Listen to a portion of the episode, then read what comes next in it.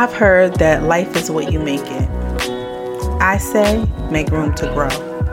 I'm your host, Lawanda Dockery, and this is the Make Room to Grow podcast.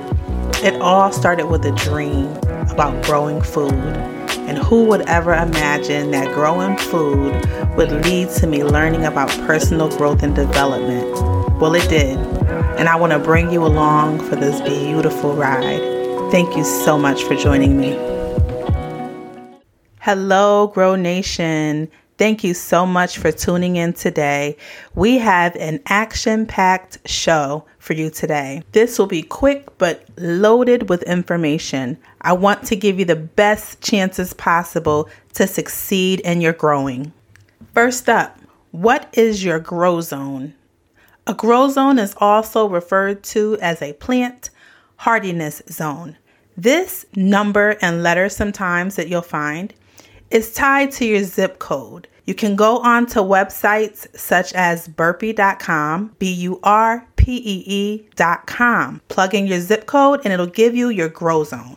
I hear you. You're like, Lawanda, what is a grow zone and why do I care? Well, your grow zone gives you guidance as to what plants would grow really well in your area given your climate. It'll take your zip code and it'll tell you what really thrives in that area. I'm actually located in Grow Zone 7A, so shout out to us. Next up, let's talk about frost dates.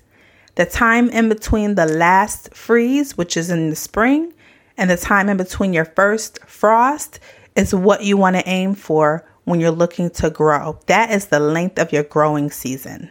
If you simply do a Google search, you'll be able to ascertain these dates fairly quickly based upon your zip code. All right, so we know our grow zone, we know our frost dates. Now we have to determine where is the best sunlight. It could be your back porch, it could be your front porch, it could be a place in your yard where you know gets great sunlight, but I need you to locate that place where you're going to put your containers where they're going to get maximum sunlight, at least four to six hours per day. Everyone and their mom has a theory on what's best for soil. I'll tell you the simplest thing that I did. I grabbed a huge bag of potting soil or container mix organic. I also grabbed a brick of coco coir. It's made out of coconut husks and it expands when you put water with it. So it just keeps the light and airy feel to the soil so that the water can drain through, especially if you're growing in, in containers. And that's what I'm doing. And so I've mixed those together. I also bought an organic fertilizer that I put to the side for use later. Um, that is simply what you need to do. You don't need to do much more. Later on, you can get into whether eggshells work. Some people use uh, worm casting, some people use manure. You can get creative, but the basics are you need a potting soil if you're going to use containers. On to the most important part of all of this, and that is seeds or starters. That's such an infamous question. This decision is solely up to you. Don't let anyone shame you for starting off with starter plants. Don't let anyone discourage you from growing seeds. It is your choice. All you need to decide is what is it that you want to grow. Don't try to take on too much, but take on a good mix. You may want to try both. You'll get the instant gratification of watching your starter plants grow quickly while you're starting your seeds, and that takes a little bit more time and patience. Once you figured out what you like to grow, you can pick the seeds up inexpensively.